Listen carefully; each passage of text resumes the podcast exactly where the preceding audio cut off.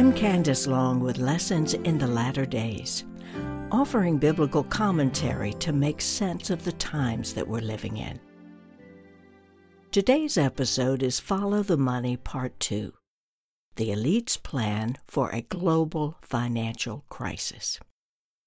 Now, if you did not listen to Part 1, I encourage you to do that first, because in it I lay important groundwork on who some of the players are that you need to know about. These elite are a formidable enemy, but they are not stronger than God.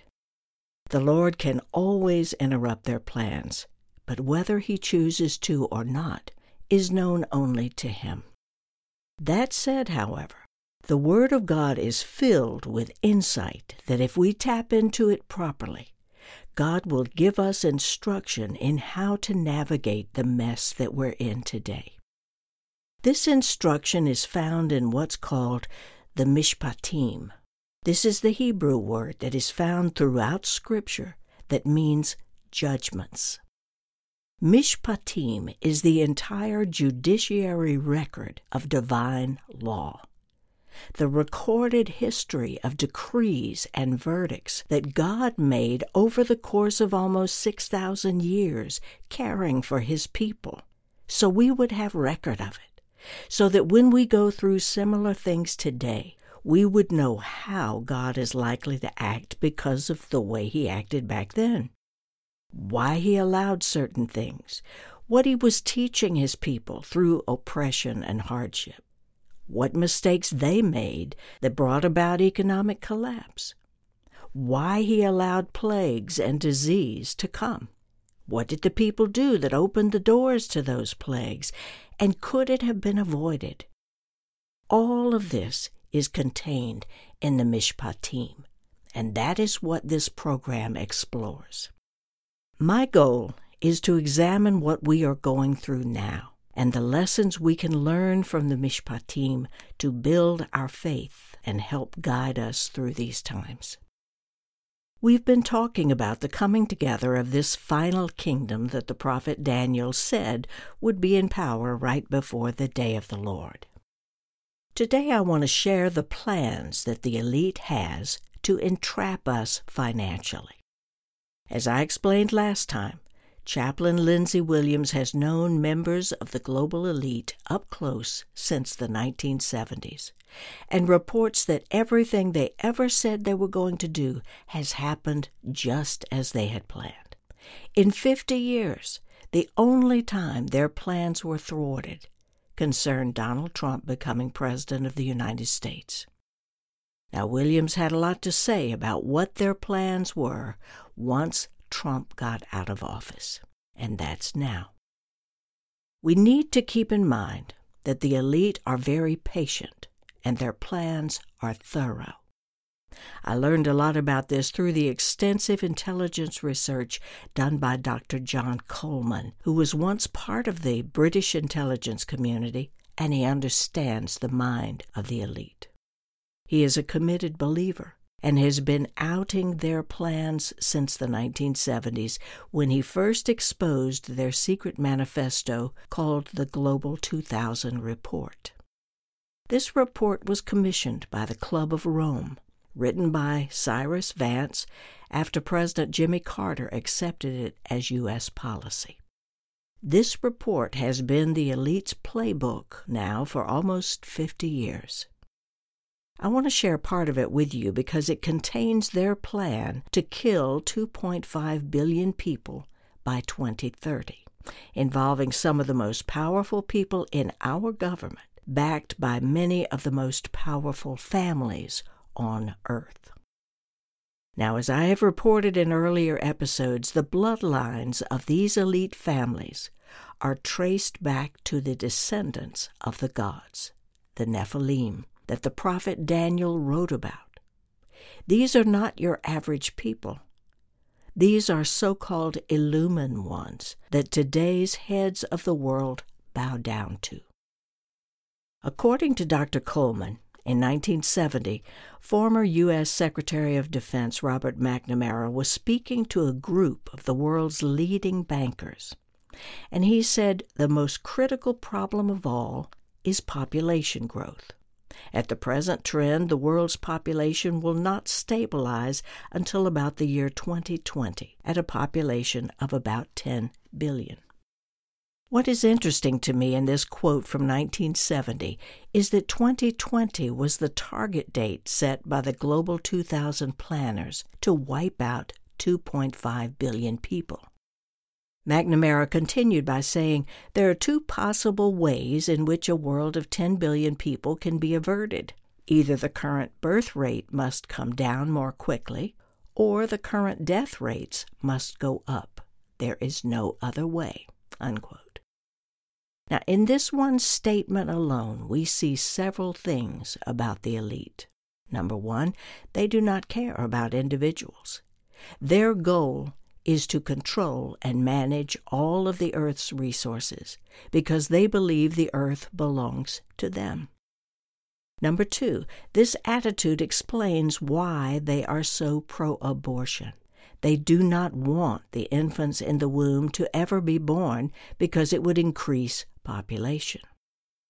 Number three, we see the underlying reason behind releasing a genetically engineered virus that from 2019 through 2021 has killed 5.6 million people worldwide. Number four, we see that figure still does not meet expectations of killing off 2.5 billion. So we would be wise to expect many other attempts to destroy us through whatever means they come up with. Now, this is when believers must take comfort in knowing that life and death are in God's power.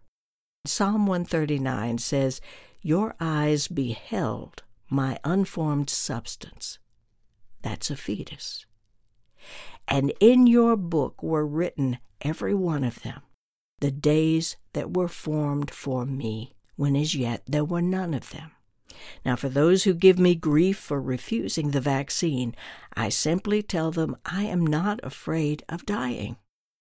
No virus or anything else will take me before the Lord has called me home.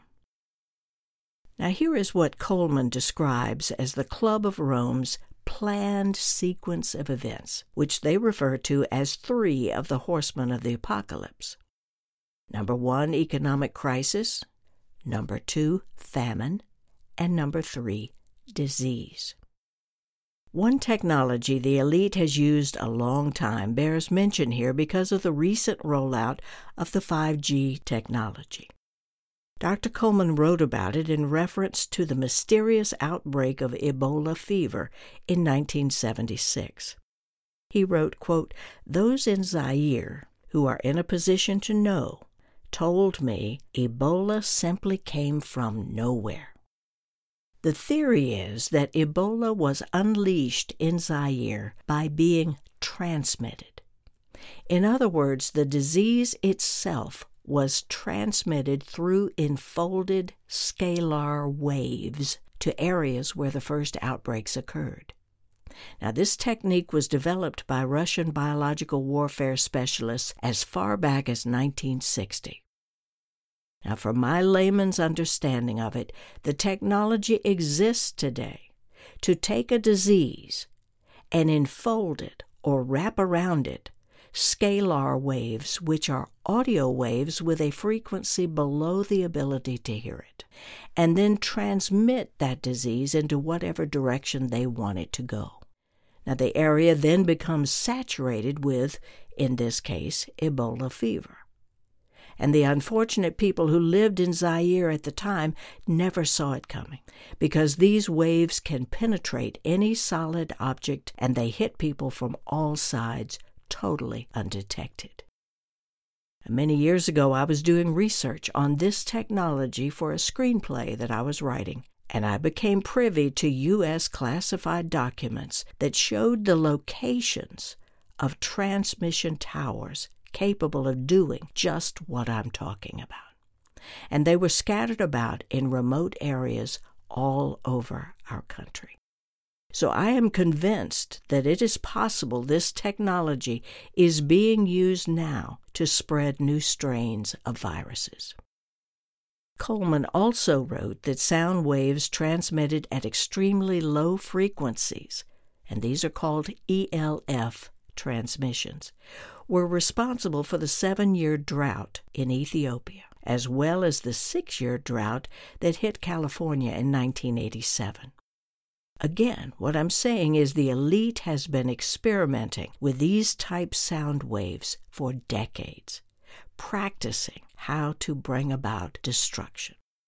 I mention this because we are seeing evidence now of weather manipulations, which I believe is their attempt to destroy crops, which would bring about famine, which in turn would lead to malnutrition and vulnerability to disease. All of this is the work of the elite. It is a familiar pattern in their playbook. We need to take note of it. One way to counter this is to build up our immune systems and put plans in place to care for our families if food shortages should occur. Spiritually, we need to pray Psalm 91 over ourselves and our families every day. Personally, for months now, I've been searching out the Mishpatim in Scripture, looking for how and why God decided for or against a nation. I looked at what was going on in Israel during the time when Assyria, and then Babylon, and then Rome set out to invade Israel, to conquer God's people, and ultimately destroy the temple. It's this same picture or tavnit of the way things happened then that will occur again just that way in the day of the Lord. Now, how close we are to that and what God's people lived through right before God gave their country over, that's what I'm examining. That's what this program is about locating the signposts that can help us now. Now, if you want to do your own search, let me give you three words to biblically research because these words identify the three phases of an enemy takeover. First is siege. That word means mounting up of enemy forces, actively coming against a target. The second phase is the breach these are the specific areas where the enemy is allowed to break through and succeed in their fight. The final phase was the devastation itself. In Israel's case, the end goal was the destruction of the entire religious foundation represented by the Holy Temple. Now, I'm going to be as straightforward as I know how. We are in the enemy's crosshairs. The siege is happening daily. And there are signs that I see that it is succeeding. I see that in the sheer number of breaches. The borders around our country are not holding. The borders protecting our corporate and governmental secrets are routinely breached by cyber attacks and the borders around our cellular walls are invaded by virus, whether you've been vaccinated or not. The Mishpatim have been speaking to me about this. The reason God appears to be no longer on the watch protecting our borders is 100% related to the fact that we failed to be a border guard around those things that are precious to Him. God is allowing all this. Make no mistake about it. We have sinned. We are not walking humbly with our God. And now it looks like He may be going after our money to finally get our attention. The other day I was reviewing James Rickards' book, The Road to Ruin The Global Elite's Secret Plan for the Next Financial Crisis. Here's what he writes Before cattle are led to the slaughter. They are herded into pens so that they can be easily controlled. Unquote. Let me share two of the pens that the elite are herding us into. Number one is a cashless society. The elite have a step by step guide to eliminate cash entirely. They want us to be herded into digital accounts at a small number of megabanks which they control. The four largest ones are Citibank, JP Morgan, Bank of America, and Wells Fargo. Very simply, we, the masses, are being led to where they can control us better. And number two is the push to accumulate more debt. The reality is that the catastrophic debt bubble is about to explode. The trigger will likely be derivative investments. Now, a derivative is a secondary security whose value is based only on the value of what it's linked to. Now, you may be familiar with the terms of buying and selling options and futures contracts. These are derivatives, and almost all of stock trading today is in the form of derivatives. Now, the danger is what happens when the underlying security loses value in a financial crisis. The whole house of cards can come crashing down. Let's say you put your money in a fund that buys and sells options and futures in a company that you think is solid. Suddenly there is a financial crisis and that company cannot pay its debts and goes under. Your money is in a derivative. You have no ability to liquidate it. This is what happened back in April of 2021 when a hedge fund named Archegos lost $30 billion. Now, in the world of finance, this was catastrophic because many experts believe this is only the tip of the iceberg and represent what could easily happen to the 1.5 plus quadrillion derivatives market. That's right, I said quadrillions. Warren Buffett refers to derivatives as the financial weapons of mass destruction. You need to make sure that your investments are solid and straightforward ones and not through funds that trade in derivatives. The elite will know when to pull the plug on the derivatives market. Make no mistake about that. The plan is to pull out of the market just in time, leaving the rest of the world to get wiped out. Now, they are waiting for some external event to trigger a chain reaction, such as activating a digital virus that's been planted into the stock exchange operating systems. This could easily trigger a derivatives implosion. And what will follow is a carefully orchestrated chain reaction of five stages. Number one, first they plan to freeze all assets in place. Now, this will appear small at first. You'll try to get money out of a machine and you can't. Your credit card will suddenly be denied in a restaurant. You call the bank and get a pre recorded message from a government agency you don't recognize. The panic will spread to the food supply chain and gas stations. Prices will go wild. Social Security checks can't be cashed. Investments will be hard to sell the derivatives implosion will topple our entire credit system, and every service that we have come to depend on will shut down. You need to know that legislation is already in place, giving governments the ability to do all this. You see, the snare has been set. Freezing all assets will let them buy time and use the elite controlled media to, quote, restore calm and minimize riots and runs on the bank. All the while, elites will be working behind the scenes to carry out the larger plan. Number two, the G20 will convene an emergency meeting and direct the IMF the International Monetary Fund, to reliquify or put money back into the financial system using SDRs, which is a digital currency created and managed by the IMF. Now, this is where things will get difficult because the people, we, will not want digital currency. The people will demand their money back, and that's when the money riots could begin. The government response will likely be confiscation and force. Governing elites will be safe in their hollowed out mountain command centers, and private elites will fend for themselves in their armed fortresses. And the everyday people, like you and me, will be terrified and caught off guard.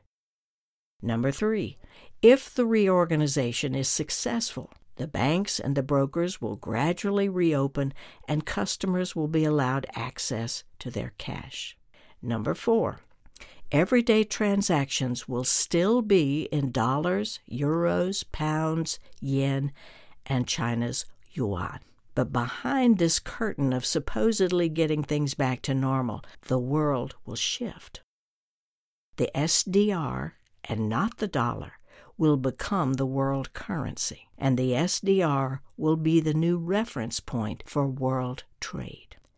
And number five, all currencies, like the dollar, will still exist, but their value will now be pegged to SDRs by the G20 and valued according to whatever they and the IMF says they are worth. This is what the elite is planning. In closing, let me suggest three final things that you can do to protect your family in this eventuality. Number one, make every effort to eliminate any debts that you have. The more debt you have, the more vulnerable you are in a crisis. Number two, keep watch and take note of the unfolding of any of the plans that I've mentioned here. Number three, set aside cash a little at a time and store it in a non bank vault. Number four, consider converting a percentage of your financial holdings into physical gold or silver. Financial advisors generally recommend having 10% of your investable funds in metals. This is insurance because if and when the derivatives market does explode, the value of gold and silver will go through the roof. It's time to get our physical and spiritual houses in order pay off the credit cards, learn to live within our means, and be content and give thanks for what we do have. This is also a time to decide whether or not to relocate to a more self sustaining area away from major cities. Many believers have said to me, I don't believe God would have had me praying so much for our country only to have me go through what you're talking about. Now, I do not doubt that God can remove a financial crisis from us, but the real question to me is will He? Has the time come when He's had enough? Have we entered into the final descent pattern toward the day of the Lord, and the time for life as usual is no longer a possibility? We each have our opinions on this, but one thing we all share we are called to be stewards of everything we have been given, and to do that until He comes. I want to thank you for listening. You'll find this episode and all of the resources that I mention on my podcast page at candacelong.com. When you visit my website, go to the Resources tab and you'll find my online store. Now, for the last several years, I've been researching and writing monographs to help prepare you for these times. Our needs are always before the Father. He promised never to leave or forsake us. But we are called to follow Jesus' example. When the world he knew became oppressive to the point of killing him, the joy of what awaited him in the kingdom helped him endure. We may be in a similar transition now because the world that we've known and loved seems to be coming to an end. If so, this is God's doing to give us a longing to be with Him in the kingdom. I hope you will join me again next time for lessons in the latter days. God bless.